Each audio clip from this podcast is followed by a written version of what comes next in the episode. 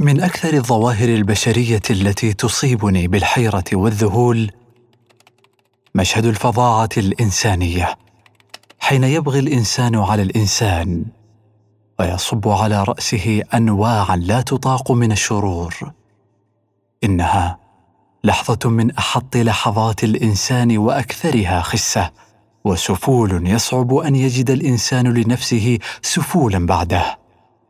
أذكر أني كنت مرة في رحلة مسافرا من مدينة الدمام إلى مدينة جدة وقررت يومها أن ألتقط معي كتابا يكون رفيقا لي في تلك السفرة. تناولت كتاب تأثير الشيطان لفيليب زيمباردو وأنا خارج من البيت على عجل لأدرك رحلتي. والرجل لمن لا يعرف عالم نفس شهير له عناية خاصة بموضوع الشر.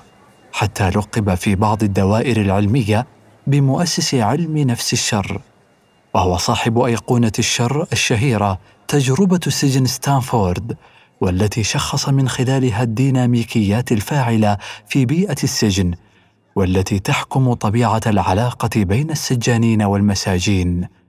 وقد وثق في كتابه هذا يوميات هذه التجربة وعرض لأهم ما يمكن أن يستخلص منها من آثار ونتائج. كما تضمن الكتاب أيضا دراسة تفصيلية لفظاعات جحيم أبو غريب والتي يمكن أن يدرك المرء طرفا منها بمجرد مشاهدة بعض الصور التي أذنت الإدارة الأمريكية بنشرها. ولك أن تتخيل مدى بشاعة الصور التي لم يأذن الأمريكان بنشرها خوفا على أمن جنودها في كل مكان. وسعيا لاحتواء مشاعر الكراهية المتزايدة لهم. وبالمناسبة فبعض هذه الصور التي لم ترى النور مما شاهده الدكتور فعلا أثناء إدلائه بشهادته في قضية أحد سجاني أبو غريب وأكد أنها أكثر بشاعة بكثير مما نشر. المهم أني ابتدأت في قراءة الكتاب لحظة ركوب الطائرة. وانتهيت من التمهيد وكان مختصرا جدا لأدلف مباشرة إلى الفصل الأول. سيكولوجية الشر. كانت بدايات هذا الفصل كتابة تأسيسية عن حجم طاقة الشر في الإنسان وما يمكن أن ينبعث منه من مظاهر البغي والظلم. وتضمن توثيقات تاريخية بهذا الصدد على شكل ومضات سريعة تكشف عن مدى الإجرام الذي يمكن أن يمارسه الإنسان من قتل وتعذيب واغتصاب وإبادة وغير ذلك. وكان من بين تلك اللقطات المؤلمة شيء مما جرى من ذبح وإبادة لقبائل التوتسي في رواندا على يد قبائل الهوتو والتي ذهب ضحيتها قريبا من مليون إنسان. ودع كما جرى من حوادث الاغتصاب والتعذيب والتي بلغت مئات الآلاف. بدأ المؤلف يسرد بعض تلك المشاهد واللقطات وكانت بحق مؤلمة ومزعجة إلى حد كبير. وأعترف أني ما كنت أظن أنه بإمكان أي خيال بشري أن يولد بعضا من صور القتل والتعذيب التي قرأتها لا لطيبة زائدة عندي أو لتدني مستوى خيالي في هذا الباب. فأي إنسان يحس بالألم سيدرك ضرورة عددا غير قليل من صور وألوان التعذيب كالحرق والصعق وتقطيع الأطراف إضافة إلى مختلف ألوان الإيذاء النفسي. لكن بعض ما قرأته كان متجاوزا لذلك إلى حد بعيد. قرأت أربعة عشرة صفحة من الكتاب فقط لأضعه جانبا وانتابتني بعدها حالة من الكآبة والألم. استمرت معي طيلة الرحلة. وبعدها لأيام. لقد كشف لي الكتاب جانبا شديد الظلمة من طبيعة الإنسان وهو جانب متى ما صار الإنسان واعيا به سهل عليه ملاحظته في كثير من الحوادث والأخبار التي تنهال عليه صباح مساء. دع عنك ما يتجرعه الإنسان قصدا بمطالعة كتاب في أدب السجون أو أخبار الحروب أو قصص الطغاة والمجرمين أو كتاب صريح في إدارة فنون التعذيب. وقد عنيت عناية خاصة بقراءة ما كتب في هذا الباب مما يتصل بواقع الحضارة الغربية وما أنتجته قيم الحداثة من كوارث ومصائب. كون هذه الحضارة تمثل النموذج الثقافي المهيمن في عالمنا اليوم وهي الواعظ المبشر بأخلاقه الكونية. والتي تسربت كثير منها وتمددت لتخترق فضاء أمم وشعوب. حتى باتت هذه القيم عند الكثيرين معيارا يدرك من خلالها حسن الطبائع من سقيمها وما ينبغي أن تكون عليه الأحوال. وهي كتابات متعددة وكثيرة تفضي بقارئها إلى نتيجة واحدة وهي أن العنف والإجرام يمثل نسقا ينتظم نوع المعاملة التي يمارسها الغربي مع الآخر غير الغربي. فالحضارة الغربية من جهة التاريخ إنما تأسست على أشلاء ودماء هذا الآخر وهي من جهة الواقع المعاش تمارس ذات الدور. وإن كان بصور ومظاهر مختلفة ومتنوعة. لقد ابتلعت هذه الحضارة في مشهدها المعاصر طعم الداروينية. بوعي أو بغير وعي. فأضحى مبدأ الصراع مبدا فاعلا وصار قانون بقاء الأصلح امرا حاكما وأصبح الموت هو محرك التقدم والتطور. فإما أن تفترس غيرك أو تكون الفريسة. وهو أمر وثقه تشارلز داروين نفسه في مذكرات رحلته الشهيرة على البيجل. فقال ملخصا تاريخ الغرب أينما خطى الأوروبيون فإن الموت يطارد سكان البلد الأصليين. السعوا أول من تصادفونه لتكون لكم الحياة على حسابه. في ضوء هذه اللقطة من مسرحية الزنابير التي كتبها أرستوفاينيس اقتادت الحضارة الغربية لقرون وألحقت الموت بأمم وشعوب. لقد جاء الأمريكيون ليحرروا لا ليغزوا وليستعيدوا الحرية وينهوا الطغيان. نكتة سمجة ثقيلة نقشت على نصب في ميدان تذكاري بالحرب العالمية الثانية في واشنطن. لقد استطاع الأستاذ منير العكش أن يختصر منطق هذه الممارسة الغربية بكلمة مكثفة ومعبرة وذلك في غلاف كتابه أمريكا والإبادات الجماعية حيث جاء في أعلى الغلاف ما نصه. حق التضحية بالآخر وهو معنى يختزن في أحشائه بواعث هذا السلوك الغربي. وهو ما تجد شواهده مفصلة في كتابه هذا. وفي بقية الثلاثية أمريكا والإبادات الجنسية وأمريكا والإبادات الثقافية بالإضافة إلى كتبه الأخرى ككتاب تلمود العمسام.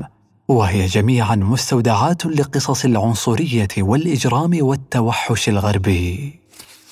المشكلة هنا ليست مع الإنسان من حيث هو إنسان فهو ظلوم جهول. ظلمه وجهله هذا يمثل امرا مشتركا بين الناس جميعا وهو ما يجعل البغي والظلم امرا متوقعا منه تماما. لكن المشكلة التي ينبغي أن تتسلط عليها عدسة البحث هي في النظم والأفكار والإيديولوجيات الحاكمة للمجتمعات والحضارات وعلى مقدار ما تشتمل عليه من كوابح وضمانات تكبح جماح هذا البغي وتحد من تحركه وتسلطه. إنه لمن اليسير أن تكون طيبا واخلاقيا في أحوال السلم لكن مظاهر الانضباط الأخلاقي إنما تظهر وتتجلى في أحوال الحرب والانفلات الأمني. هناك حيث تغيب سلطة الرقيب وتعمل الأهواء والرغبات الشخصية عملها في النفس. حينها فقط تتكشف الحقائق وتتمايز الرؤى والإيديولوجيات. وهذا ما يكشف عن جانب من أهم جوانب الفرق بين قيم الحداثة الغربية وقيم الإسلام فالحداثه بإنكارها وجود أية منظومة أخلاقية غائية ومتجاوزة جعلت من الالتزام الخلقي مجرد حالة نفعية براغماتية. فليس الالتزام هنا راجعا إلى مسألة متجاوزة لوجود الإنسان وكينونيته أو أنه يمثل امرا غائيا في حد ذاته بل هو مجرد أمر حاجي يحتاج إليه لسد بعض حاجات الإنسان الاجتماعية. وهو ما يفسر لنا حزمة واسعة من الممارسات والسلوكيات المسيطرة على المشهد الغربي لقرون وهو ما يمثل افرازا طبيعيا للفكر والفلسفة المسيطرة على المشهد بشكل عام.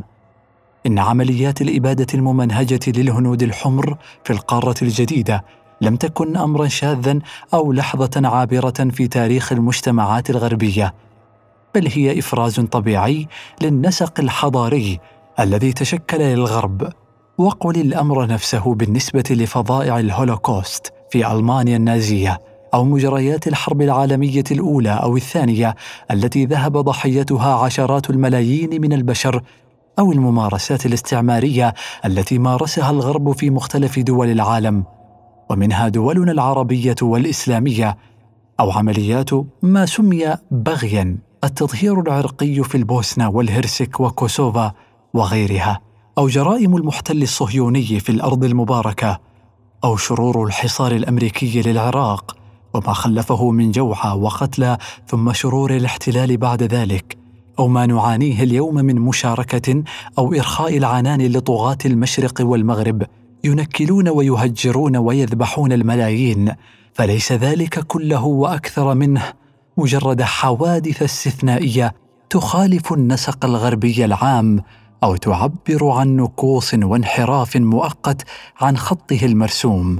لا بل هو يمثل الخط المرسوم نفسه والذي هو نتاج طبيعي للحداثة الغربية بعقلانيتها وماديتها ونفعيتها وانسلاخها القيمي والديني. وهو ما تجده واضحا ببراهينه في كتابات نقاد الحداثة ككتابات تشارلز تايلور وماكنتاير وماكس فيبر وماكس هوركهايمر وحنا أرنت وزيغموند باومن وثيودور أدورنو وطلال أسد وعبد الوهاب المسيري وعلي عزت بيغوفيتش ووائل حلاق وطه عبد الرحمن وغيرهم.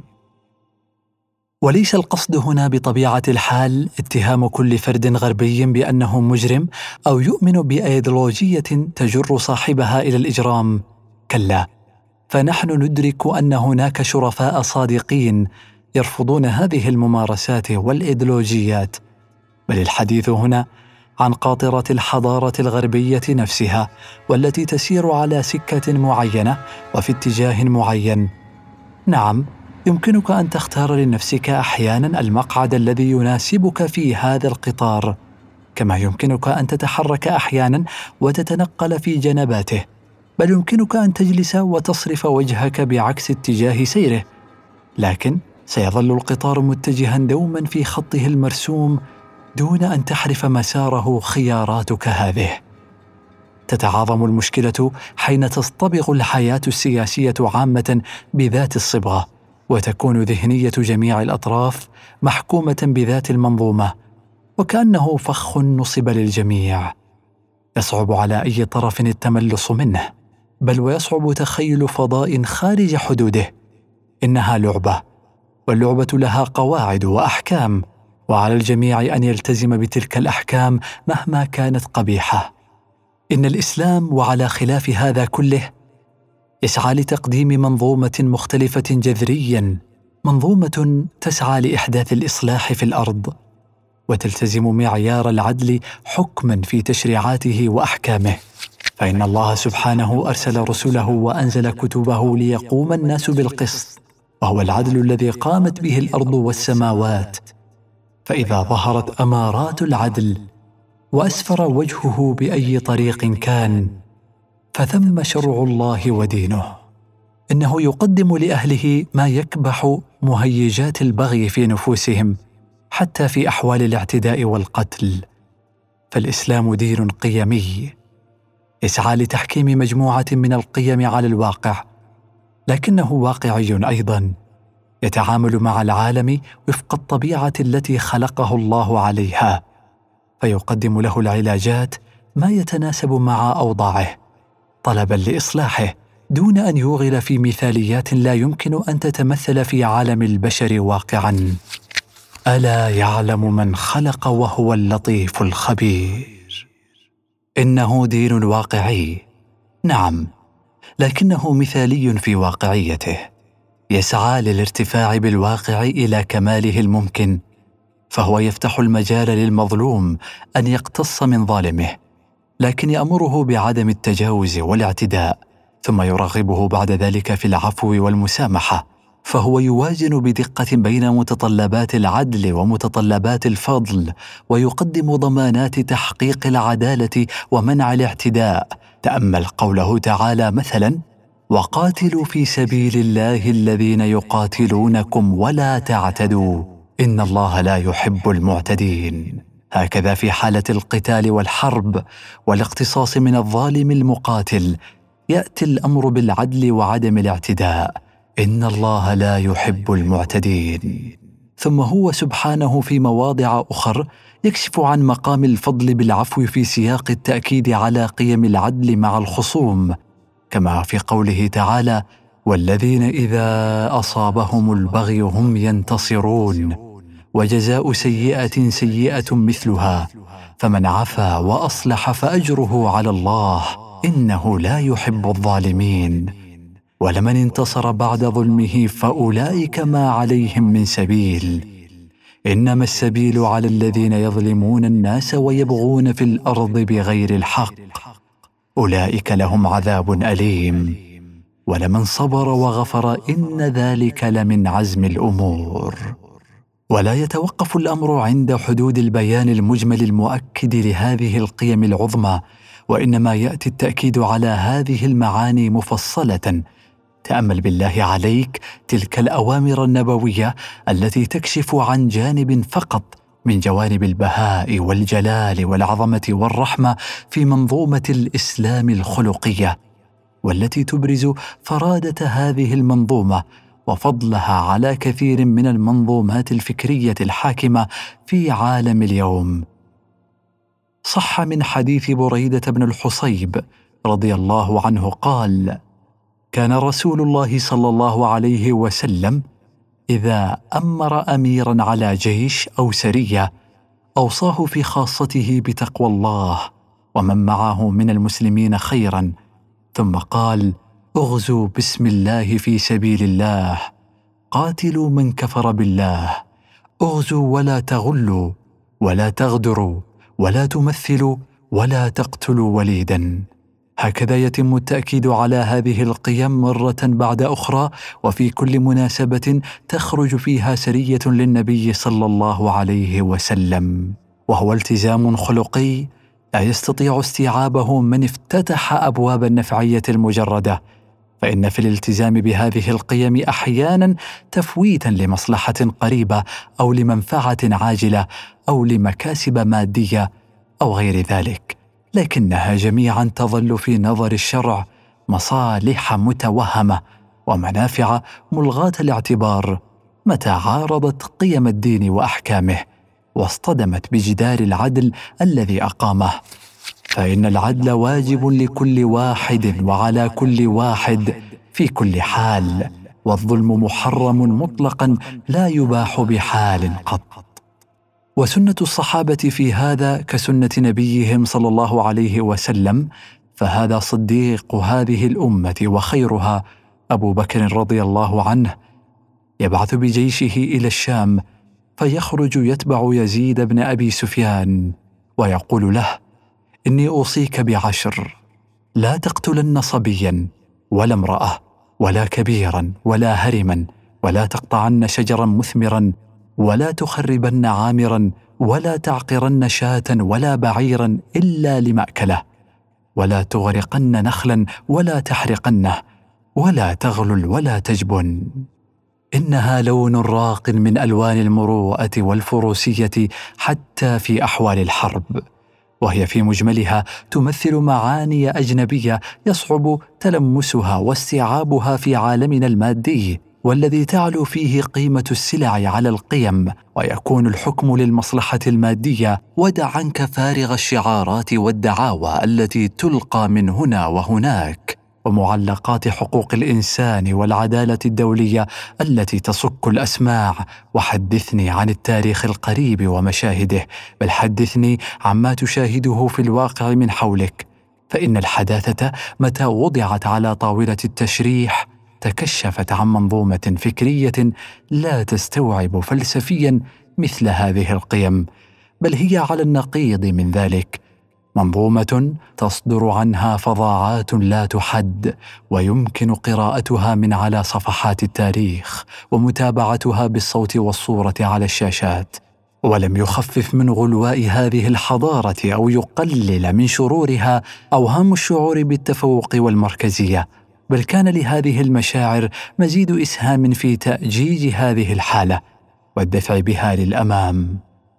وهنا يأتي دور كتابنا هذا ليكشف عن لقطة واحدة فقط من تلك اللقطات المرعبة التي تبين حجم ابتذال القيم التي تأسس عليها الوعي الغربي. إنها حدث مفصلي في التاريخ الحديث ولحظة من أشد لحظاته رعبا. لحظة اكتشاف الإنسان قدرته الفائقة على تدمير كل شيء بل وتدمير وجوده تماما. إنها اللحظة التي قررت فيها الإدارة الأمريكية في ولاية ترومان استعمال القنبلة الذرية في الحرب العالمية الثانية لإرغام اليابان على استسلام مهين غير مشروط. هكذا بجرة قلم تم إفناء حياة عشرات الآلاف من البشر في لحظة واحدة ليتبعهم أضعاف أضعافهم بعد ذلك من مصابين وجرحى ولتبقى آثار ما جرى بعدهم لعقود. إنها جريمة بشعة. لم تتوقف عند حدود نوع السلاح المستعمل أو مسرح الجريمة بل أوغلت في ذلك باختيار وقتها بدقة عالية لحصد أكبر قدر ممكن من الأرواح. الساعة الثامنة وخمسة عشر دقيقة صباحا بتوقيت اليابان حين يخرج الجميع إلى الشوارع. الأطفال يتجهون نحو مدارسهم والكبار يتجهون لأعمالهم حينها تبدأ عملية الشواء الجماعي في طرق وأزقة هيروشيما. كانت درجة حرارة الانفجار أكثر من ستة آلاف درجة مئوية وهو مقدار يزيد على درجة حرارة سطح الشمس.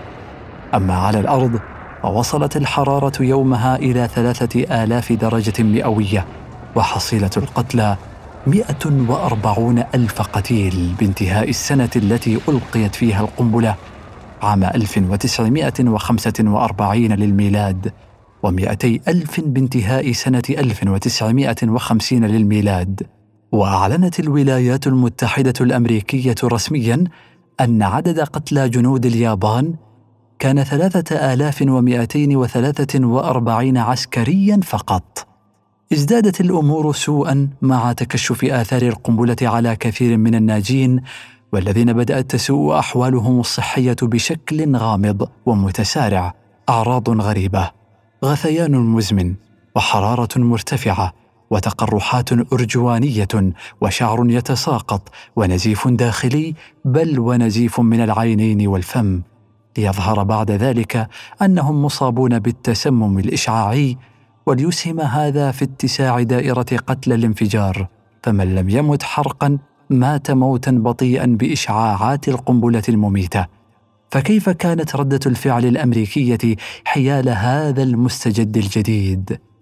كانت ذهنية تسليع الإنسان لا ترى في الأمر إلا فرصة مواتية لدراسة آثار الإشعاع النووي على البشر. لا تعاطف ولا ندم بتاتا. لقد أسست أمريكا ال ABCC لجنة ضحايا القنبلة الذرية.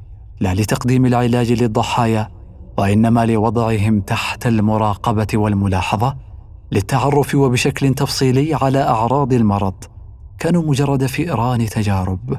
قام أحد العلماء المسؤولين عن هذه الدراسة برفع دماغ كان قد استخرج من جثة ياباني للتو ليعلن بكل برود. بالأمس كانت الأرانب واليوم اليابانيون. واستمرت آلة الإعلام الأمريكية في دعايتها المضللة مقللة من شأن هذه القصة وأصدرت بيانا مضمونه بأنه وإن مات أي ياباني لتعرضه للإشعاع النووي فإن أعدادهم قليلة جدا. ويتحمل جزء من مسؤولية هذه الوفيات سوء الخدمات الصحية اليابانية. لقد كان الحدث امرا هائلا ومرعبا وظلت أيقونة الحدث صورة الانفجار الهائل في وعي وحس كل من شاهده ممن كان في سماء هيروشيما يومها أو على الأرض. وصف قائد الطائرة إينولا جاي العميد بول تيبتس المسؤول عن تنفيذ عملية إسقاط القنبلة الذرية على هيروشيما مشهد الانفجار قائلا أخذ الانفجار شكل فطر أرجواني يتصاعد في السماء حتى بلغ خمسة وأربعين ألف قدم. ثم ارتفع إلى مستوى أعلى من مستوى الطائرة بثلاثة أميال واستمر يغلي متصاعدا كشيء مرعب لا يزال حيا. وكان المشهد على الأرض من أسفلنا أشد ارعابا. كانت النيران تنتشر في كل مكان وتصدر دخانا كثيفا وهائجا. كان المنظر كمشهد قار يغلي. ووصف المشهد في مناسبة أخرى قائلا لو كان دانتي معنا على الطائرة لاصابه الرعب.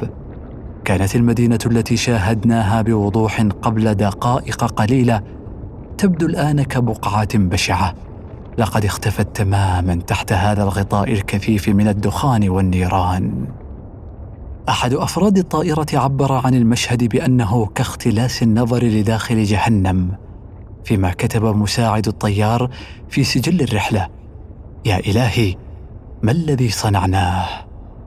إنها لحظة من أكثر اللحظات التي انكشف فيها المجتمع الغربي خلقيا وبانت حقيقة المنظومة الفكرية الحاكمة لحياته.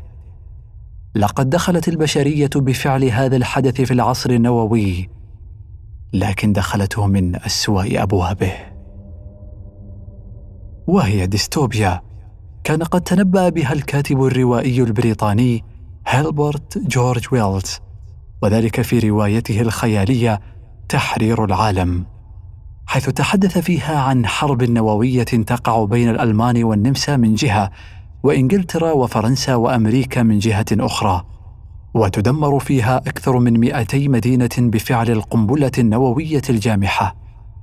كتب روايته سنة 1914 للميلاد وحين استعملت القنبلة بعد ذلك بأكثر من ثلاثين سنة طلب أن يكتب على ضريحه لعنة الله عليكم جميعا لقد حذرتكم.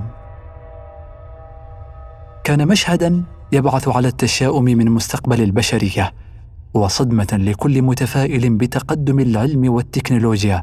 لقد كان ويلز مصيبا إلى حد بعيد حين قال يتبدى تاريخ البشر أكثر وأكثر كسباق محموم بين التعليم ووقوع كارثة. هكذا يكون الأمر حين تنسلخ المعرفة والعلم من القيم والأخلاق فتتحول إلى مجرد أداة للخراب والدمار وحتى تدرك حجم الوقاحة والغطرسة والعنجهية الغربية وما بلغه المشهد من دركات الإسفاف بعيدا عن الحدث نفسه بعواقبه وتداعياته. إذ الحدث بذاته تعبير صارخ عن هذه الغطرسة. إليك هذه اللقطة الهامشية من المشهد. كان من المخطط ضرب خمس مدن يابانية تباعا بالقنبلة الذرية. فشهية القتل الأمريكية لم تكن مقتصرة على حدود دنيا من القتل بل كانت الشهية مفتوحة جدا. ولو لم تجث اليابان على ركبتيها مستسلمة لاستمرت آلة الذبح الأمريكية في عملها. تلك المدن هي هيروشيما كوكورا كيوتو يوكوهاما نيغاتا. ولعلك تلحظ أن مدينة ناغازاكي المدينة التي دمرت ثانيا وبعد ثلاثة أيام فقط من إلقاء القنبلة الأولى غير موجودة في هذه القائمة. فما الذي جرى؟ يجيبك إدوين رايشاور في مذكراته قائلا الشخص الوحيد الذي يستحق أن ينسب إليه الفضل في إنقاذ كيوتو من الدمار هو وزير الحرب الأمريكية في ذلك الوقت والذي كان عارفا بكيوتو مغرما بها منذ قضى فيها شهر عسله قبل عقود. هكذا استبعدت كيوتو من قائمة الموت هذه لتحل محلها ناغازاكي. وهكذا تكون الوقاحة والكبر. وهكذا تنحدر قيم الإنسان. أتريد مزيدا من الاستهتار والوقاحة؟ إليك هذه المعلومة الهامشية أيضا. لقد تم تسمية القنبلة التي ألقيت على هيروشيما بالفتى الصغير وقنبلة ناغازاكي بالرجل البدين ولعلك تتساءل من أين جاءت هذه التسمية؟ الأمر عائد في جزء منه بطبيعة الحال إلى شكل كل واحدة منهما حيث كانت إحداهما أصغر وأنحف من الأخرى فيما تبدو الأخرى كقنبلة سمينة لكن تم استلهام الاسمين من شخصيتين من شخصيات فيلم الصقر المالطي. هكذا يتم تسمية أدوات القتل والإجرام. وبعد أن وقع الحدث وعاينت البشرية حجم الدمار الذي يمكن أن يخلفه استعمال مثل هذا السلاح كيف كانت ردة فعل الإدارة الأمريكية؟ كانت ردة الفعل الرسمية معبرة عن انتفاخ وانتشاء بما جرى دون أدنى مستوى من الشعور بالألم أو الندم. لقد قفز الرئيس هاري ترومان حين وصله الخبر ابتهاجا وهتف إن هذا أعظم حدث في التاريخ ثم ألقى خطاب الرئاسة حول الحدث قائلا A short time ago, an American airplane dropped one bomb on Hiroshima and destroyed its usefulness to the enemy. قبل وقت قصير قامت طائرة أمريكية بإسقاط قنبلة واحدة على هيروشيما لتلغي أي فائدة لها بالنسبة للجيش. كانت تلك القنبلة تمتلك قوة تدميرية أشد من القوة التدميرية لعشرين ألف طن من مادة التي أن تي المتفجرة. لقد ابتدأ اليابانيون الحرب من الجو عند بيرل هاربر وتم الرد عليهم بأضعاف مضاعفة والأمر لم ينتهي بعد. بهذه القنبلة أضفنا سلاحا نوعيا وثوريا جديدا لدعم قدرات قواتنا المسلحة المتنامية ويتم حاليا إنتاج المزيد من هذه القنابل بوضعها الحالي فيما يتم تطوير ما هو أشد قوة. إنها قنبلة ذرية تم فيها تسخير القوة الأساسية للكون. القوة التي تستمد منها الشمس طاقتها. تم إطلاقها صوب أولئك الذين جلبوا الحرب إلى الشرق الأقصى. هكذا كان الخطاب الذي لم يتناول في أي فقرة منه إيه اشاره إلى عدد الضحايا المدنيين فضلا عن إظهار أي لون من ألوان التعاطف معهم. بل على العكس فقد أظهر الفرحة والابتهاج بالظلم والاعتداء فلم يكن الرد بالمثل ولا الصاع بالصاعين بل كان الأمر اضعافا مضاعفة. ويمكن مشاهدة الخطاب وهو على اليوتيوب لتتعرف من خلالها على نغمة الصوت وطبيعة النظرات ولغه الجسد التي تؤكد جميعا حجم الغرور الذي اجتاح تلك النفوس عشية ذلك اليوم. وهو أمر عبر عنه الرئيس ترومان صراحة حيث قال عن خطابه هذا بأنه أكثر خطاب سعد بإلقائه في حياته. وحتى بعد معرفة تفاصيل ما جرى وعدد القتلى ظل على موقفه. ولم يندم ابدا بل كثيرا ما كان يتباهى بأنه لم يفقد أي نوم نتيجة هذا القرار. وعندما سئل في لقاء مرة هل كان يشعر بالصعوبة الأخلاقية لاتخاذ مثل هذا القرار كان جوابه لا طبعا كان قرارا سهلا اتخذته هكذا. وأطلق صوت فرقعة بإصبعيه. وعندما التقى ترومان بأوبنهايمر المدير العلمي لمشروع القنبلة الذرية لأول مرة سأله متى تتوقع أن يتمكن السوفيت من تصنيع القنبلة فأجابه أوبنهايمر بأنه لا يدري. فبادره ترومان لكنني أدري لن يتمكنوا من ذلك أبدا. وكان مما كاشف به أوبنهايمر الرئيس في ذلك اللقاء سيدي الرئيس أشعر بأن يدي ملطختان بالدماء. فرد عليه مغضبا قلت لك بأن يدي هما الملطختان بالدماء. دعني أنا من يقلق حول هذا الشأن.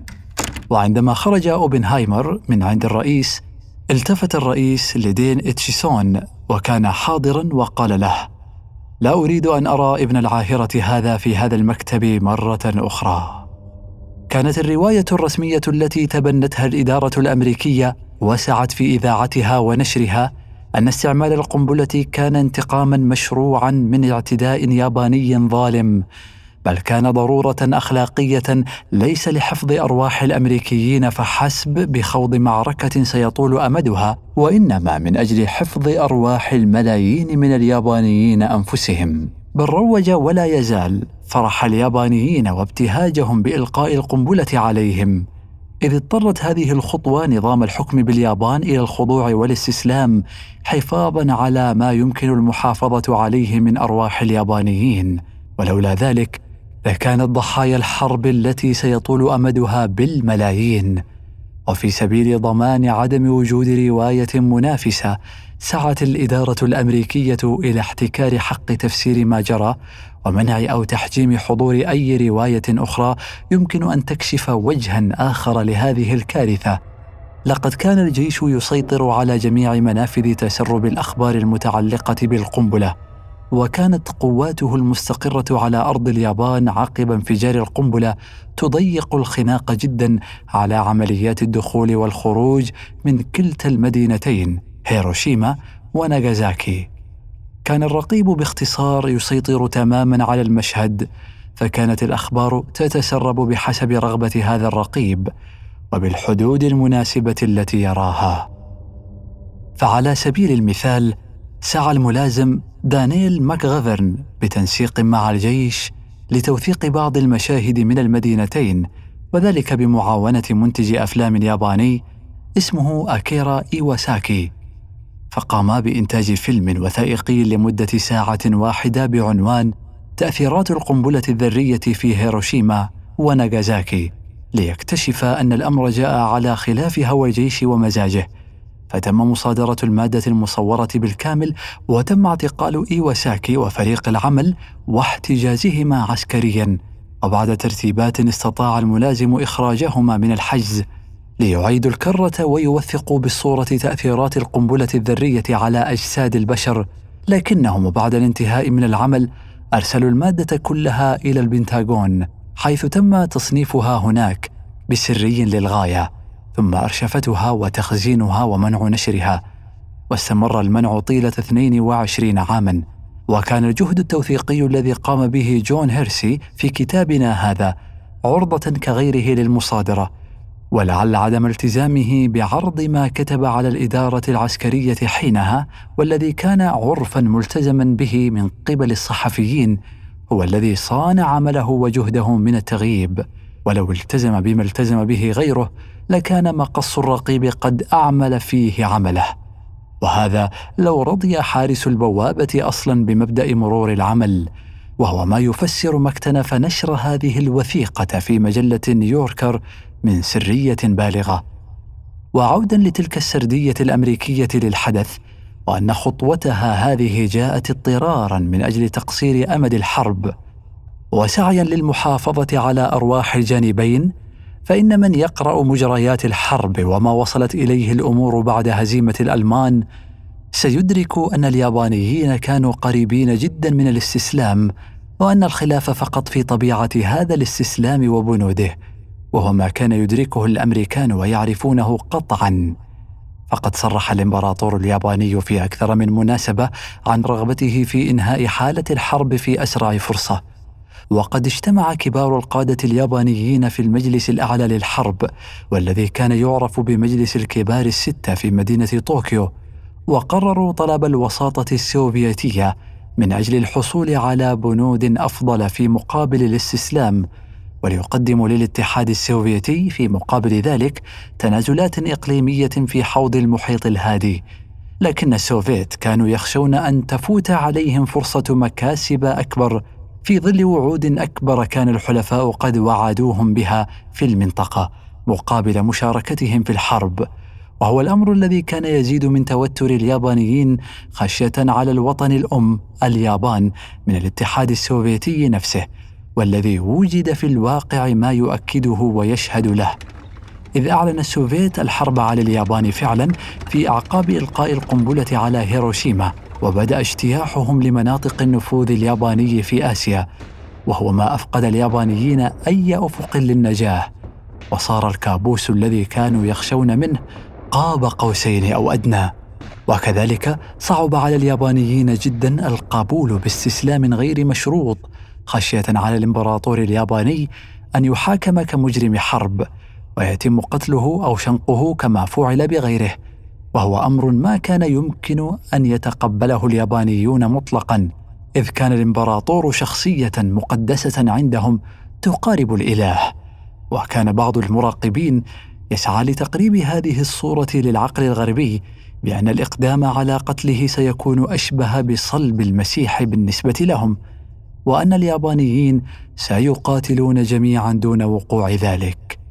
اذا كان اليابانيون أصلا على حافة الاستسلام ولم يكن مبدأ الاستسلام محلا للاختلاف فقد كانوا مدركين حتميته ولكن القصة في بنود هذا الاستسلام وشروطه.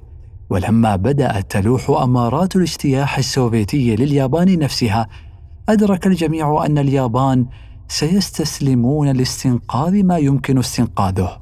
ومع ذلك فلم يتورع الأمريكان عن ضربهم ثانية بقنبلة أكبر في ناغازاكي وهو ما يفضح تلك السردية الأمريكية الرومانسية المضللة وأنه كان بالإمكان تجنب استعمال القنبلة حتى وفق المعيار النفعي البراغماتي وأنه لم يكن هناك حاجة فعلية لهذا القتل الرهيب أصلا وهو ما أكدته شهادات أكثر القيادات العليا في الجيش الأمريكي في ذلك الحين. منهم ستة عسكريين من واقع سبعة يمثلون أرفع قيادات الجيش والحائزون على خمس نجوم كانوا ضد فكرة الحاجة إلى استعمال القنبلة. وعندما أبلغ وزير الحرب ستيمسون الجنرال دوايت إيزنهاور القائد الأعلى للتحالف بأن إلقاء القنبلة على اليابانيين بات أمرا محسوما وطلب رأيه في الموضوع صارحه قائلا أبلغته بأني ضد هذا القرار لأمرين. أولهما أن اليابانيين كانوا مستعدين فعلا للاستسلام وأنه لا حاجة لضربهم بهذا الشيء المروع. الثاني أنني أكره لبلدي أن يكون هو السابق لاستعمال مثل هذا السلاح. وقال الجنرال كارتر كلارك المسؤول عن تجهيز الغواصات العسكرية لقد استطعنا إخضاعهم للقبول باستسلام بائس بإغراق أسطولهم التجاري وتجويعهم فقط وعندما لم نكن بحاجة لأن نفعل ذلك وكنا نعلم بأننا لسنا بحاجة لفعل ذلك وكانوا يعلمون أيضا بأننا كنا نعلم بأننا لسنا بحاجة لأن نفعل ذلك. قمنا باستعمالهم لاختبار قنبلتين ذريتين. لقد كان الأمر أشبه بلعبة في يد طفل شقي. وكان يخشى أن يحرم من اللعب بها مستقبلا وكان مصرا على تجربتها فكان له ذلك ليس مرة بل مرتين. ولو لم يعلن الإمبراطور بنفسه خطاب الاستسلام من إذاعات المحطات اليابانية لاستمر اللعب ثالثة ورابعة وخامسة. تخيل لو أن المسلمين هم من سبقوا إلى اختراع القنبلة الذرية. ووضع علماء الإسلام على محك السؤال هل يجوز أن تستعمل قنبلة لمسح مدينة بأطفالها ونسائها وشيوخها عن الخارطة؟ هنا سيظهر لك حجم الضمانات الشرعية المانعة من استسهال تقديم الجواب بنعم. فعلى خلاف معيار المنفعة الحاكم للمنظومة الحضارية الغربية فإن المعيار الحاكم في الإسلام قيم متجاوزة لهذا الإطار المادي فالمسلم يتحرك في هذه الحياة لا باعتبارها دارا تمثل نهاية المشوار بل دارا موصلة لغيرها وينتظر من ورائها حسابا وجزاء ويرى لزوم الالتزام بحزمة من القيم ولو جاءت على خلاف هواه ولو كان الأمر على خلاف مظاهر النفع القريبة. وعودا لهذا الكتاب والذي يمثل كتابة استثنائية في معالجة هذا الحدث المهول إذ هو لا يعالج هذا الحدث من مرقب عال يشكل فيه الضحايا أرقاما مجردة وتكون فيه مظاهر الدمار مجرد إحصاءات. بل هو بخلاف ذلك يستغرق في متابعة التفاصيل الحياتية الدقيقة لستة ناجين من ذلك الحدث المرعب وهو استغراق يكشف للقارئ على مستوى إنساني حجم الكارثة التي وقعت وعن طبيعة الإجرام الذي تم على نحو قريب ودقيق. وينكشف من خلاله فظاعة ما يمكن أن تنحدر إليه هذه الحضارة المهيمنة على عالمنا اليوم. سافر مؤلف هذا الكتاب الصحفي الأمريكي جون هيرسي إلى اليابان بعد أقل من سنة من إلقاء القنبلة الذرية على مدينتي هيروشيما وناغازاكي لمقابلة عدد من الناجين من تلك الكارثة ليقرر تركيز جهده على توثيق تجربة أولئك الناجين الستة فقط والذين تنوعت أحوالهم ما بين شيوخ وشباب ذكور وإناث أثرياء وفقراء. متزوجين وعزاب مواطنين وأجانب. ومع تباين أحوالهم تلك إلا أن الكارثة جمعتهم فعايشوا تلك التجربة المرعبة لحظة بلحظة وعاشوا بعدها ليروا ما جرى لهم على نحو مفصل. لقد استغرق الأمر منه ثلاثة أسابيع شعر خلالها بمشاعر الخوف والفزع ومع أنه غطى أخبار حروب سابقة وشاهد ما خلفته تلك الحروب من خراب ودمار لكن شأن هيروشيما كان مختلفا يقول معبرا عن مشاعره كل هذا الخراب وقع في لحظة وباستعمال أداة واحدة وهذه الحقيقة مفزعة إلى حد بعيد وإذا كان هذا شعوري وأنا القادم بعد ثمان شهور من الحدث فكيف كانت مشاعر أولئك الذين عانوه في حينه؟ وإذا كان الكتاب قبل كتابته مهمومين بالحديث عن طبيعة الانفجار وحجمه وتداعياته على المباني والكباري والجسور فإن هيرسي أعاد للحدث توازنه بوضع الإنسان في مركز الحدث وجعله بؤرة الاهتمام. ومما ميز هذا العمل اعتماد كاتبه تقنيات السرد الروائي في حكاية هذه الأحداث الواقعية ليشق بذلك نهجا صحفيا جديدا وليؤكد من خلال هذا العمل على ما تختزنه الرواية والقصة والحكاية من تأثير مذهل.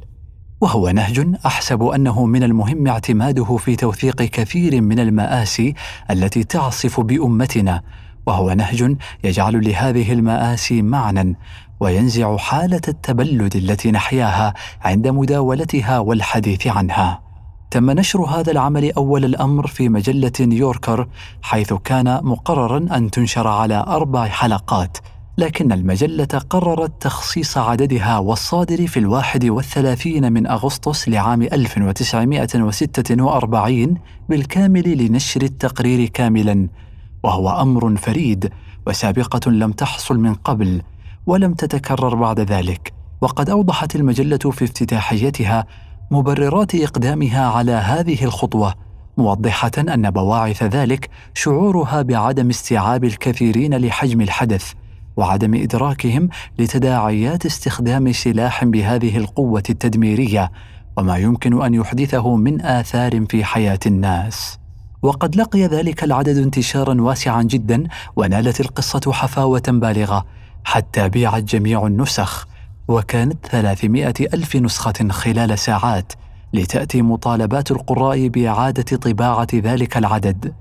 كان نجاح التقرير كبيرا وأقبلت المجلات والصحف حول العالم تعيد نشر المادة بالكامل على صفحاتها.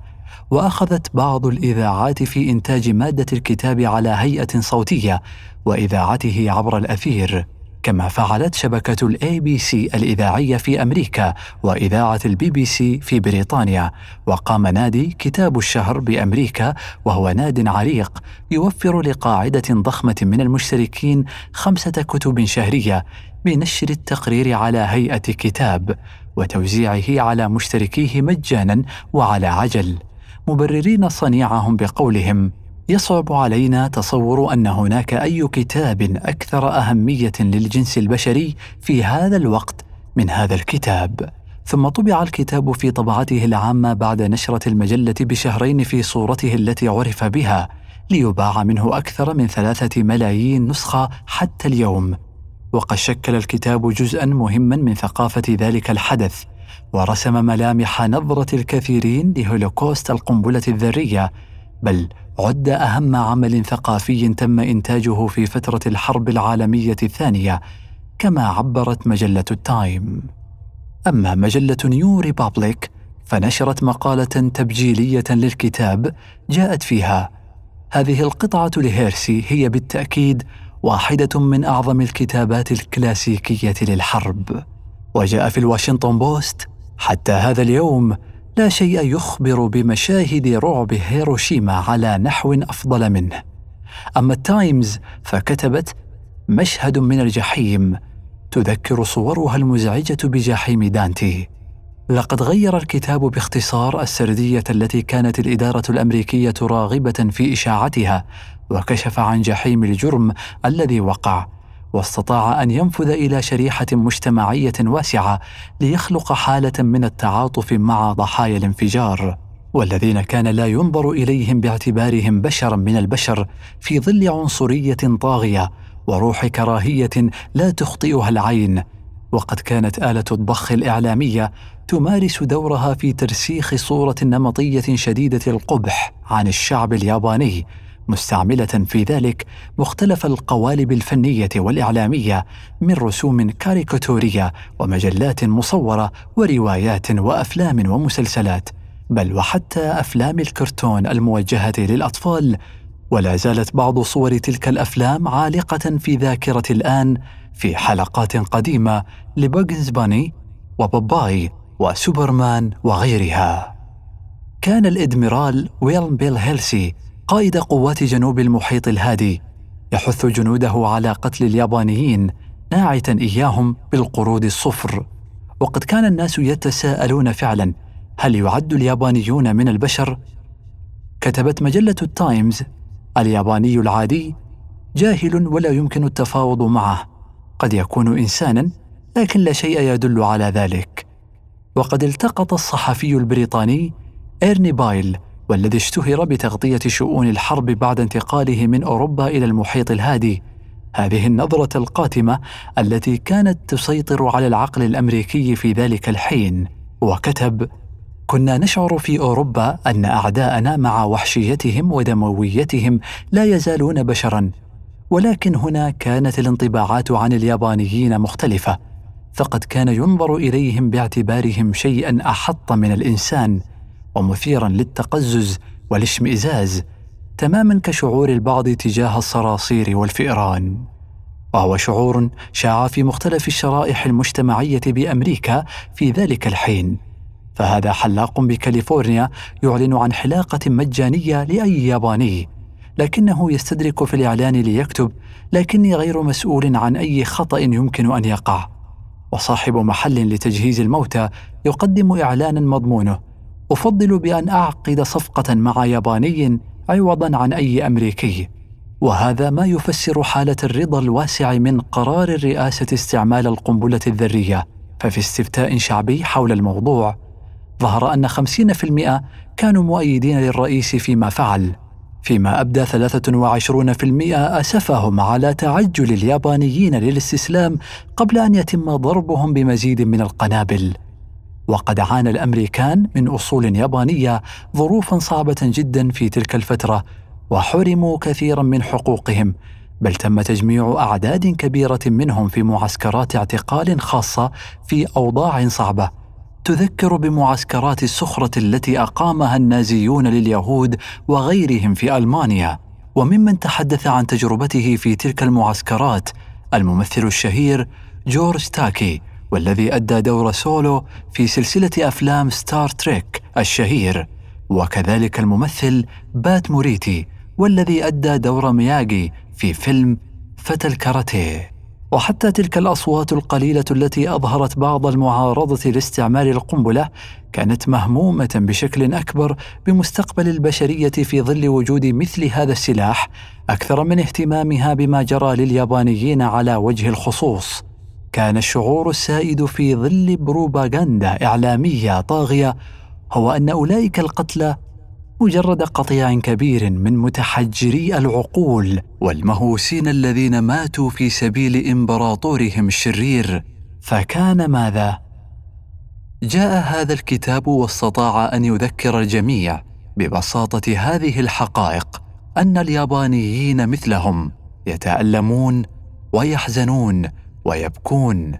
فعل ذلك بمجرد وصف مشهد الكارثة كما هو دون أن يضمن كتابه رسائل مباشرة أو يمرر رؤاه الشخصية.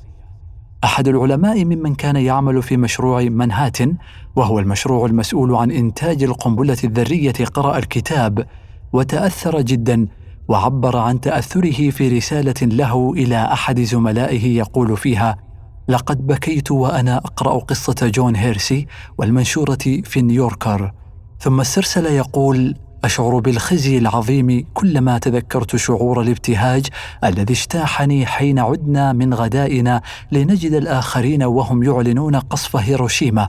في ذلك المساء أقمنا عشاء احتفاليا على عجل. لقد شعرنا بالارتياح لاسترخاء الحالة الأمنية وأحسسنا بالاعتزاز لدورنا في إنهاء الحرب. بل وفخرا بفاعلية السلاح. وفي الوقت الذي كان يعيش فيه ضحايا القنبلة فظاعات لا يمكن وصفها لم نكن نعلم وأتساءل إن كنا ندرك ذلك بعد. لقد كتبت صحيفة نيويورك تايمز يجب على كل أمريكي سمح لنفسه بإلقاء النكات حول القنابل الذرية أو من اعتبروها مجرد ظاهرة مثيرة ينبغي قبولها الآن كمكون من مكونات التحضر تماما مثل الطائرة ومحرك البنزين أو الذين سمحوا لأنفسهم بالتكهن بما يجب فعله في حال ألجئنا إلى حرب أخرى. يجب على أولئك جميعا أن يقرأوا للسيد هيرسي حين تنشر مقالة المجلة في هيئة كتاب. سيقول النقاد إنها وبأسلوبها الخاص عمل كلاسيكي لكنها في الحقيقة أكثر من ذلك. لقد استطاع هيرسي أن ينقل ما عجز الكثيرون يومها عن تأديته ونقله وأعاد للصورة توازنها ودقتها. لقد كان حدثا مفصليا مرعبا مس بصوته حياة الملايين من البشر. والأكثر إثارة للرعب أنه حدث مرشح للتكرار في ظل عالم يزداد ظلمة وظلما. بقلم الشيخ عبد الله بن صالح العجيري.